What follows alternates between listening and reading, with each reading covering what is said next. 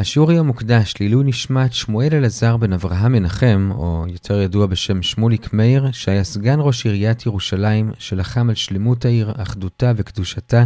נודה לכולכם, תלמדו לעילוי נשמתו. כל מי שרוצה להקדיש שיעור וממש בזכותו יעלה עוד שיעור לאוויר, מוזמן להיכנס לאתר סיני, ושם להקדשות שבתפריט. שלום לכולם, כאן אורי בריליאנט מאתר sny.org.il ואנחנו לומדים את דף ל"ג במסכת בבא קמא. נתחיל במשנה הראשונה בעמוד א' ונסיים בשורה השישית בדף הבא. השיעור היום יהיה 17 דקות. היום הנושא שלנו באופן כללי זה תשלום על הנזק של שור, ואת זה נחלק לשלושה חלקים. בחלק הראשון נראה מה קורה כששני שברים הזיקו זה לזה. בחלק השני נדבר על שור תם שנגח אדם, ובחלק השלישי, שהוא יהיה יותר ארוך, נראה למי שייך השור המזיק כשהוא שור תם. אז החלק הראשון זה המשנה הראשונה בעמוד, וזה מה קורה כששני שברים הזיקו אחד את השני. איך מחשבים את זה? אז האמת היא, התשובה מאוד פשוטה, בודקים מה הפער ביניהם. כלומר, אם שניהם שווים אלף והם הרגו אחד את השני, אז אני חייב לך אלף, אתה חייב לי אלף, זה מתקזז ולא משלמים כלום. לעומת זאת, אם אחד שווה נגיד 800 ואחד שווה 400, אז אני הזקתי אותך ב-800, אבל אתה הזקת אותי ב-400, כך שבסופו של דבר בעצם הזקתי אותך ב-800 פחות 400, כלומר 400, ועכשיו כמה אני משלם לך? אז זה תלוי מה השור שלי. אם הוא שור מועד, אני משלם את הכל, כלומר את כל ה-400 האלו, אם הוא שור תם, אני משלם חצי מזה, רק 200. זהו, זה כל הסיפור. לזה רק נעיר שזה כשזה שור מול שור. אם זה שור מול אדם, אז אדם הוא מועד לעולם, לכן הוא לא ישלם חצי, אלא שלם, ועד כאן החלק הראשון של השיעור מאוד פשוט. החלק השני, עדיין באותה משנה, זה מה הדין אם שור תם נגח לא שור, אלא אדם. אז רבנן אומרים שגם על אדם משלמים רק חצי נזק, לעומת זאת רבי עקיבא אומר לא. על אדם משלמים נזק שלם. שוב שנזכור, לרבנן חצי נזק, לרבי עקיבא נזק שלם. עכשיו, על זה רק נעיר שתי הערות. הערה אחת, גם רבי עקיבא שאומר נזק שלם, עדיין זה לא דומה לגמרי לשור מועד שמשלם נזק שלם, כי שור מועד משלם נזק שלם מהעלייה, כלומר לא מגופו של השור, אלא פשוט מהכסף בבית. לעומת זאת כאן, כששור תם נוגח אדם, ולפי רבי עקיבא משלם נזק שלם, עדיין הוא ישלם רק מגופו ולא מהעלייה. זו הערה ראשונה. הערה שנייה, בין רבנן ובין רבי עקיבא, כששור נוגח אדם, אז הוא אמנם משלם על הנזק, אבל הוא לא משלם על שאר ארבעת הדברים שמשלמים כשפוגעים באדם, וזה צער, ריפוי, שבט ובושת.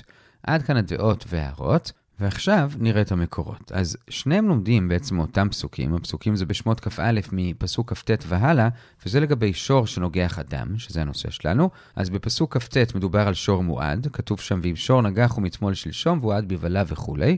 אחרי זה בפסוק ל"א כתוב, עובד ניגח ובתיגח, כמשפט הזה יעשה לו. ועכשיו השאלה היא, מה לומדים מכמשפט הזה יעשה לו? ובזה בעצם נחלקו רבנן ורבי עקיבא. רבנן, שכאמור אומרים שאם שור תם נוגח אדם, אז הוא עדיין משלם רק חצי נזק, אז מכמשפט הם לומדים שזה בא לדמות שור שנוגח אדם לשור שנוגח שור. כלומר, כמו המשפט כשהוא נוגח שור, כך גם כשהוא נוגח אדם, שאם הוא תם, אז הוא משלם חצי נזק. את זה לומדים מכמשפט, זה בעצם המקור העיקרי לרבנן. אחרי זה מהמילה הזה רבנן לומדים למעט את ארבעת הדברים, כמו שאמרנו, צער, ריפוי, שבט ובושת. זה המקור לפי רבנן, שגם שור תם שנוגח אדם משלם רק חצי. רבי עקיבא לעומת זאת אומר שהוא משלם נזק שלם. מאיפה הוא לומד את זה? אז הוא לומד את זה משתי המילים האלו ביחד. כמשפט הזה, כלומר שמצד אחד כמשפט בא לדמות את שור שנוגח אדם לשור שנוגח בהמה, אבל הזה בא למעט. כלומר, אל תדמה יותר מדי, אלא מה תדמה? תדמה רק לנושא שעכשיו מדובר פה בפסוקים. כמו שראינו שני פסוקים אחורה, מדובר על שור מועד. רק לגבי שור מועד, אז יש באמת דמיון בין שור מועד שנוגח אדם לשור מועד שנוגח שור. אבל שור תם, בזה כבר אין דמיון. ושור תם שנוגח שנוגח שור זה חצי, אבל שור תם שנוגח אדם זה נזק שלם. זה המקור לרבי עקיבא שזה נזק שלם, ועכשיו כיוון שלדעתו המילה הזה תפוסה כבר, אז מאיפה הוא ילמד למעט את ארבעת הדברים צער, ריפוי, שבט ובושת? את זה הוא לומד מפסוק אחר לגמרי. לגבי אדם שחובל, כתוב, ואיש כי תנמום בעמיתו, כאשר עשה כן יעשה לו וכולי, והוא משלם את ארבעת הדברים. ודורש רבי עקיבא, הרי כתוב שם איש כי תנמום בעמיתו, והוא משלם את ארבעת הדברים, משמע שאם שור נגח אדם, הוא לא משלם את ארבעת הדברים. זה המקור של רבי עקיבא. רבנן לעומת זאת לא מסתפקים בזה, כי הם אומרים, מהפסוק הזה באמת היינו יכולים לפתור אותו אולי רק מצער, או אולי גם בושת לפי חלק מהמפרשים, כי בזה אין חסרון ממון, הוא לא ממש הפסיד משהו, הוא רק הצטער או התבייש, אבל ריפוי ושבט הוא ממש הפסיד, אז אולי בזה הוא כן חייב. לכן לפי רבנן הפסוק הזה לא מספיק וצריך עוד לימוד מהמילה הזה למעט גם אותם, ועד כאן המקורות של רבי עקיבא ורבנן. שוב, אם שור נגח אדם, אז לפי רבנן הוא משלם חצי נזק, כמו שכתוב כמשפט, כלומר זה דומה לשור שנוגח שור, לעומת זאת לפי רבי עקיבא, נזק שלם, כי כתוב כמשפט הזה. כלומר, זה דומה רק לגבי שור מועד, לא לגבי שור תם, שאצל אדם הוא כן משלם נזק שלם. ועד כאן החלק השני של השיעור, הגענו למשנה השנייה בעמוד א'. הנושא של החלק השלישי זה למי שייך השור המזיק, ואת החלק הזה נחלק לשלושה שלבים. השלב הראשון זה פשוט לראות את הדעות והנפקמינה הבסיסית ביניהם. אז למי שייך השור המזיק כשמדובר בשור תם? למה דווקא שור תם? כי בשור מועד, אז המזיק לא צריך לשלם מהשור המזיק עצמו, הוא צריך להביא כסף מהבית בשביל לשלם. ממילא השור המזיק לא קשור, ודאי שהוא עדיין שייך לבעלים שלו, והבעלים צריך להביא כסף, או מהשור או ממקום אחר, זה לא קשור לשור, השור עדיין שייך לו, זה בשור מועד. בשור תם לעומת זאת, שהוא משלם חצי נזק, אז הוא משלם את זה מגופו, כלומר, מגופו של השור המזיק. עכשיו, מה זה אומר? אז המשנה שלנו, והגמרא אומרת שזה בעצם רבי עקיבא, הוא מקצין את זה ואומר שלשלם מגופו של השור זה עד כדי כך שפשוט גופו של השור המזיק ממש הופך להיות שייך לניזק. והמזיק לא יכול לומר לו, בוא אני אשלם לך כסף במקום ותחזיר לי את השור. לא, השור שייך עכשיו לניזק, ומזה הוא גובה את החוב, זה לפי רבי עקיבא, ובואו נניח בשביל הפשטות שמדובר כאן שהשור שווה בדיוק לסכום שהניזק אמור לקבל. רבי ישמעאל לעומת זאת אומר, אל תגזים. השור של המזיק עדיין שייך למזיק, והוא לא צריך לשלם לניזק מהשור עצמו, הוא יכול פשוט לתת לו כסף, וזה שאנחנו אומרים שהוא משלם מגופו, זה רק אומר שני דברים. זה אומר א', שזה המקסימום שהוא ישלם, כלומר, אם למשל שור ששווה 400 הרג שור ששווה 1,000, אז עקרונית הוא היה צריך לשלם חצי מה-1,000, כלומר 500, אבל כיוון שהשור המזיק שווה רק 400, אז 400 זה הכי הרבה שהוא יכול לשלם, הוא ישלם 400, זה דבר אחד שזה אומר שהוא משלם מגופו.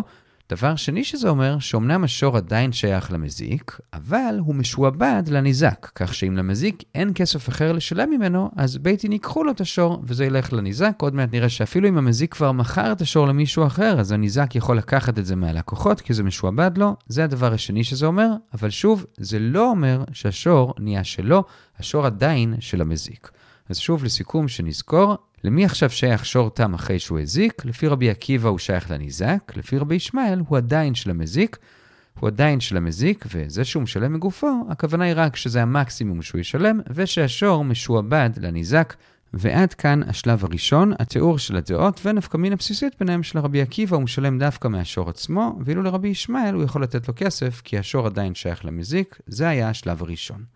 השלב השני זה בשורה השנייה מתחילת הגמרא במילים במאי כמיפלגי, זה עוד נפקמינה ביניהם די מתבקשת, וזה מה אם אחד מהצדדים ניסה למכור או להקדיש את השור המזיק. אז זה כמובן תלוי למי הוא שייך. לרבי עקיבא שהוא שייך לניזק, אז רק הניזק יכול למכור או להקדיש אותו. לרבי ישמעאל שהוא שייך למזיק, אז רק המזיק יכול למכור או להקדיש אותו. לכאורה מאוד פשוט. אבל, אומר רב נחמן, זה לא כזה פשוט. כי לגבי מה שהרגע אמרנו, שלפי רבי ישמעאל, כיוון שזה שייך למזיק, אז הוא יכול למכור אותו, אומר רב נחמן, כאן, לכאורה, הוא לא יכול למכור, כי הרי כמו שאמרנו, גם לרבי ישמעאל השור המזיק משועבד לניזק, ואם הוא משועבד, איך הוא יכול למכור? עונה רב נחמן בשורה השנייה בעמוד ב', מה הבעיה? הוא יכול למכור, כי זה שלו, וזה פשוט נשאר משועבד לניזק. כלומר, אם המזיק לא ישלם לניזק, אז הניזק ייגש ללקוח, כלומר למי שקנה את השור, ויקח ממנו את השור, כי השור הזה משועבד לחוב שיש כלפי הניזק. זה ההסבר של רב נחמן, ועל זה נעיר עכשיו שלוש הערות. הערה אחת זה מה זה אומר שמצד אחד הוא יכול למכור, מצד שני, בכל רגע נתון פתאום יכול להופיע הניזק ולקחת את השור. הרי אם הוא יכול לקחת, אז איזה מין מכירה זאת? עונה הגמרא לרידיה, כלומר, זה מכירה, כרגע זה לגמרי שייך ללקוח והוא יכול להשתמש בזה למשל לרידיה, לחוש את השדה שלו, ואם יום אחד באמת יופיע הניזק, אז הוא יצטרך לתת לו. אבל בינתיים זה באמת היה שלו, הוא לא צריך לשלם על הזמן הזה שהוא השתמש בשור, זו הערה אחת. הערה שנייה זה שיש ברייתא שאומרת שהמזיק לא יכול למכור, ולכאורה זה קשה על רבי ישמעאל שאמר שהמזיק יכול, כי זה שלו, אלא שמסבירה הגמרא, באמת הוא יכול, וזה שהברייתא אמרה שהוא לא יכול, הכוונה היא רק שזה נשאר משועבד לניזק. כלומר, זה לא מכירה מוחלטת, אבל זה כן מכירה. זו הערה שנייה, בגמרא זה הסדר הפוך. הערה שלישית, ממתי מטלטלין משתעבדים לחוב? הרי אנחנו יודעים שרק קרקעות או עבדים משתעבדים, אבל מטלטלין לא. עונה הגמרא, כאן זה יוצא דופן. ולמה זה יוצא דופן? אז בשביל להבין את זה, בואו נבין בעצם למה מטלטלין לא משתעבדים לחוב. אז יש בעצם שתי בעיות במטלטלין, שכאן אין את שתי הבעיות. בעיה אחת זה שמטלטלין זה דבר נזיל, מוכרים וקונים אותם כל הזמן, המלווה לא סומך על זה, ולכן זה גם לא ישתעבד לחוב, זה באופן כללי. כאן לעומת זאת אין את הבעיה הזאת, כי כאן זה נחשב שהתורה עשתה את השור לאפוטיקי.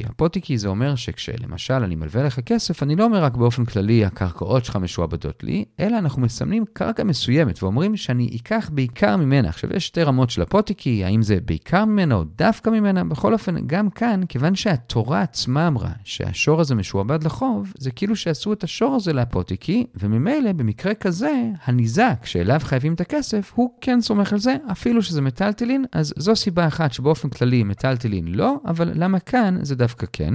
סיבה שנייה שבאופן כללי אי אפשר לגבות ממטלטלין שכבר נמכרו, זה שזה לא יהיה פייר. כי הרי מי שקנה את המטלטלין לא יודע שזה היה משועבד לחוב. מילא מי שקונה קרקע, אז כשיש קרקע שמשועבדת לחוב, אנשים יודעים על זה. זה נקרא שיש לזה קלא, יש לזה קול, ואם הוא בכל זאת קונה את הקרקע, הוא יודע שהוא לוקח כאן איזה סיכון. אבל במטלטלין, אפילו אם עשו אותם אפוטיקי, אף אחד לא יודע על זה, אז ההוא שקנה לא ידע, וזה לא יהיה פייר שאחרי זה יבואו ויגבו ממנו את מה שהוא קנה. זו הבעיה השנייה באופן כללי, אבל שוב, אצלנו אין את הבעיה הזאת. כי אמנם באופן כללי מטלטלין אין איזה קול, אבל כששור נוגח, וזו הסיבה שהוא נהיה משועבד, לזה כבר יש קול, ואם מישהו קנה את השור הזה, הוא בטח שמע על הסיפור ולקח את זה בחשבון, ולכן כאן זה כן יהיה הוגן אם הניזק יגבה את זה מהלקוחות, כלומר ממי שקנה. ועד כאן ההערה השלישית, למה כאן, אפילו שזה מטלטלין, בכל זאת גובים את השור הזה מהלקוחות, ועד כאן בעצם הסעיף השני של החלק הזה.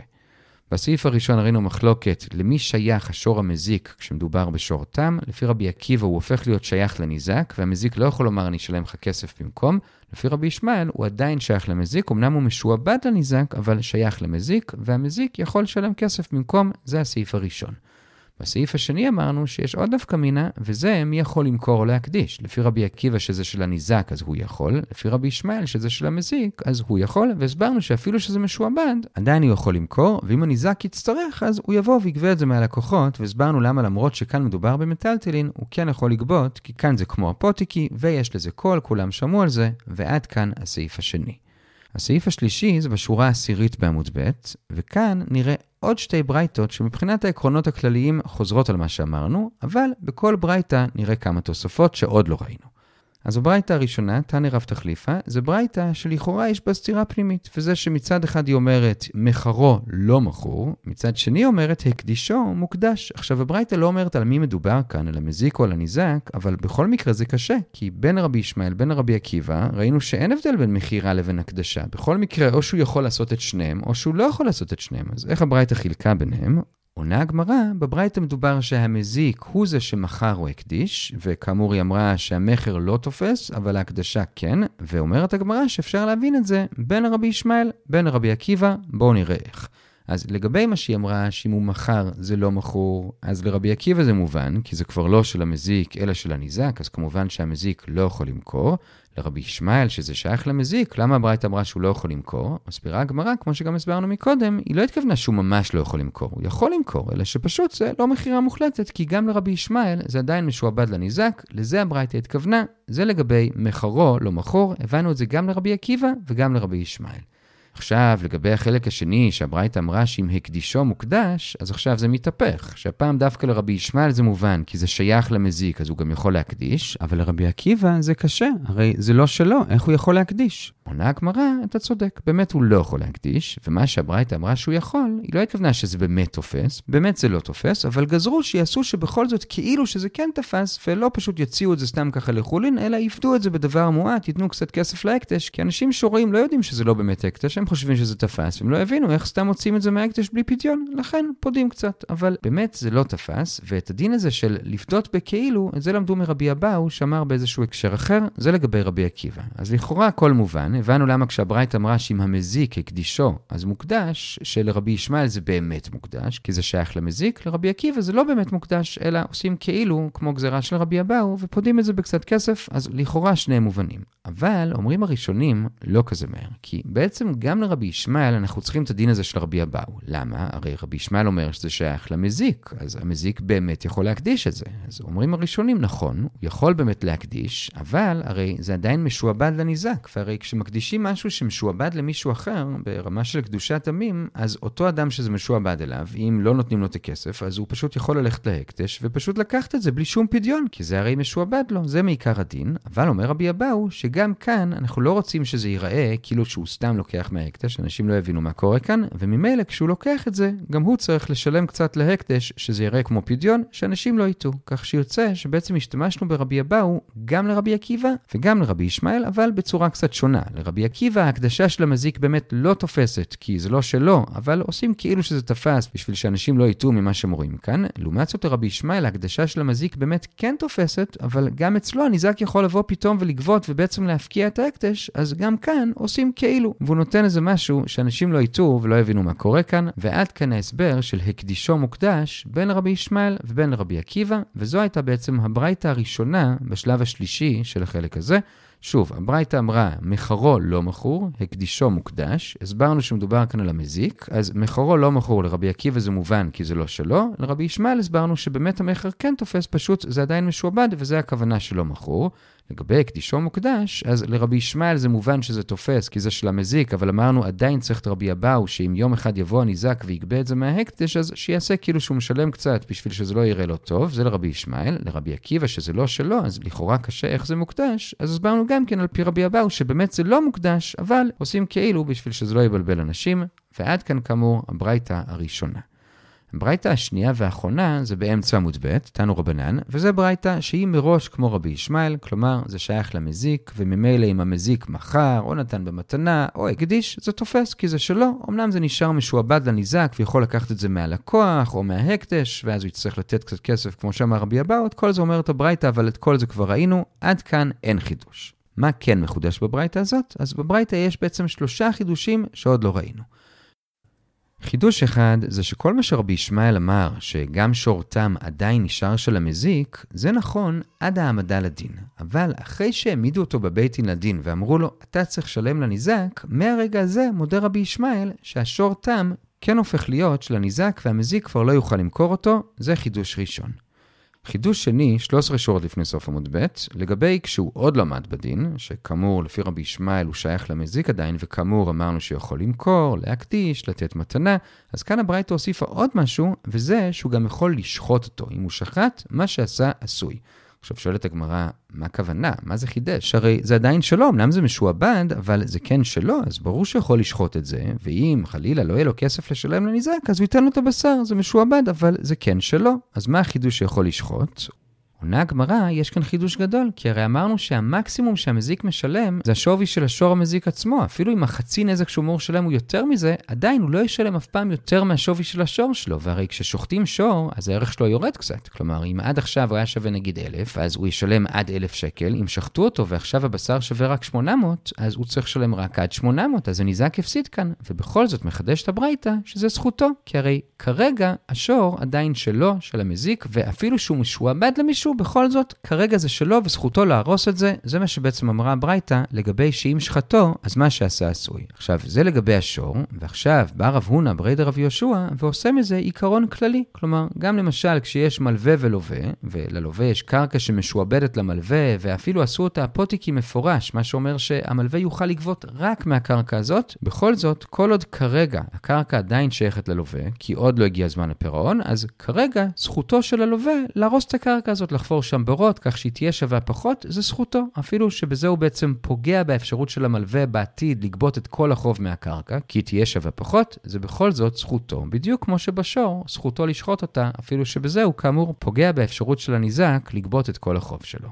זה מה שמחדש רב הונא ברי דרבי יהושע מתוך החידוש של הברייתא שאפשר לשחוט, ועל זה שואלת הגמרא, מה החידוש של רב הונא ברי דרבי יהושע? והיא שואלת את זה פעמיים. פעם אחת היא שואלת, הרי זה פשיטא, זה ממש עולה מתוך המקרה של הברייתא לגבי שור, מה הוא בעצם הוסיף כאן? עונה הגמרא הוא הוסיף, כי אם היה לנו רק את המקרה של שור, היינו חושבים שאולי דווקא בשחיטה זה זכותו, כי בשחיטה הוא לא ממש הורס את השור, הוא פשוט מוציא ממנו את הזיקה, את הרוח, את החיות שלו, אבל בקרקע שהוא חופר בורות, שם הוא ממש הורס, אז היינו חושבים שאולי את זה הוא לא יכול והוא יצטרך לפצות את המלווה על זה, כמה שמלן שלא, אז זו השאלה הראשונה של פשיטה לגבי רבונה ברדר רבי יהושע, וענינו.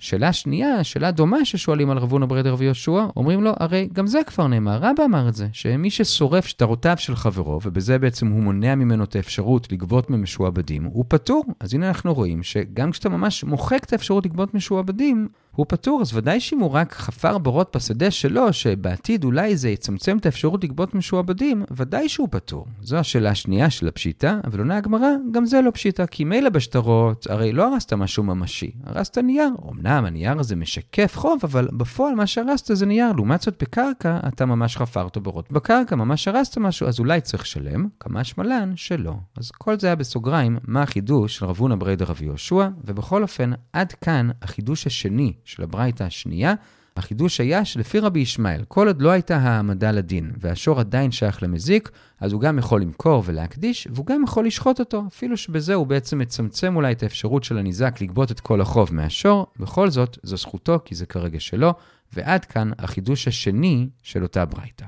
החידוש השלישי והאחרון, ובזה אנחנו מסיימים, זה שלוש שורות לפני סוף עמוד ב', וזה שהשיעבוד של שור תם לניזק הוא קודם לכל שיעבוד אחר. כלומר, גם אם למזיק יש עוד אנשים שהוא חייב להם כסף, וגם להם הוא שיעבד את השור הזה, בכל זאת, הניזק הוא הראשון בתור לגבות את החוב שלו מהשור. עכשיו, שואלת הגמרא למה, והיא שואלת את זה בשתי רמות. היא שואלת, קודם כל, אם בעלי החוב האחרים היו לפני הנגיחה, אז מה פתאום הניזק עוקף אותם? ודבר שני, גם אם הם היו אחרי הנגיחה, כך שהניזק היה הראשון, אם הם תפסו לפניו, הרי יש דעה שאומרת שאם הם תפסו אז זה שלהם, אז שוב, מה פתאום הניזק יכול לעקוף אותם? עונה הגמרא, כי כאן זה יוצא דופן, כי כאמור, זה לא חוב רגיל, התורה היא זאת ששיעבדה את השור הזה לניזק, וזו הסיבה שהוא עוקף את כולם. זה החידוש השלישי של אותה ברייתא שנייה.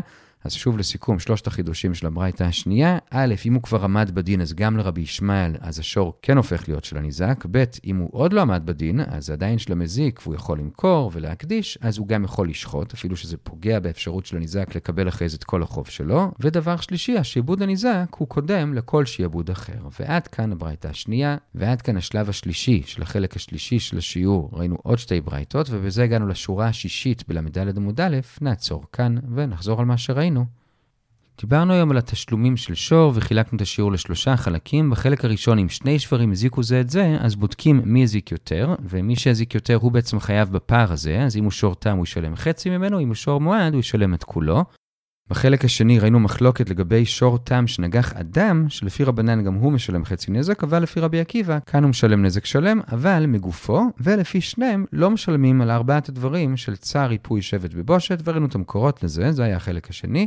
בחלק השלישי ראינו מחלוקת למי שייך שור תם שהזיק לפי רבי עקיבא וסתם משנתנו, הוא כבר שייך לניזק מיד אחרי הנגיחה, זה הכוונה שמשלם מגופו, לפי רבי ישמעאל לא, הוא עדיין שייך למזיק, ומה הכוונה משלם מגופו? אז קודם כל שזה המקסימום שהוא ישלם, וב' שהוא משועבד לחוב, אבל הוא שייך למזיק, הוא יכול במקום לתת את השור, לתת כסף, זה היה הסעיף הראשון. בסעיף השני ראינו עוד נפקא מינה, וזה מי יכול למכור או להקדיש את זה לפי רבי עקיבא, שזה שייך לניזק, אז הוא יכול, לפי רבי ישמעאל, שזה של המזיק, אז הוא יכול, והסברנו שלמרות שזה משועבד לניזק, בכל זאת יכול למכור את זה בינתיים, ואם למזיק לא יהיה כסף, אז הניזק באמת יבוא ללקוח ויגבה, והסברנו למה כאן אפשר לגבות ממטלטלין, כי זה נחשב כאילו שעשו אפוטיקי, ויש לזה קול, זה היה הסעיף השני. בסעיף השלישי ראינו עוד שתי ברייתות שחידשו לנו עוד דברים לגבי זה. ברייתה אחת זו ברייתה עם לכאורה סתירה פנימית, שהיא אומרת מכרו לא מכור, אבל הקדישו מוקדש, ואמרנו איך יש הבדל בין מכירה להקדש, והסברנו שמדובר שהמזיק עשה את זה, וממילא כשכתוב מכרו לא מכור, אז לרבי עקיבא זה מובן כי זה לא שייך למזיק, לרבי ישמעאל זה גם מובן כי באמת זה כן מכור, אבל כיוון שזה משועבד לניזק, אז זה קצת כאילו לא מכור, זה הכוונה. לגבי הקדישו מוקדש, אז כאן לרבי ישמעאל זה מובן, כי זה שלו והוא יכול להקדיש, לרבי עקיבא זה לא מובן, כי הרי זה לא שלו, איך זה מוקדש? עונה הגמרא, באמת זה לא מוקדש, אבל עושים כאילו שזה מוקדש בשביל שאנשים שרואים לא יחשבו שפשוט מוציאים מהקדש בלי פדיון, ועל זה הוספנו שבעצם גם לרבי ישמעאל שהקדש כן חל, גם צריך להשתמש באותו עיקרון של כאילו, זה עיקרון של רבי אבאו, כי גם כשזה מוקדש להקדש, עדיין זה הרי משועבד לניזק, ואם המזיק לא ישלם לו, הוא ייגש להקדש ופשוט ייקח את זה בלי פדיון, אז גם לא, אומר רבי אבאו, תעשה כאילו ותן משהו להקדש, שאנשים לא יטעו ויתבלבלו, זה היה ברייתא אחת.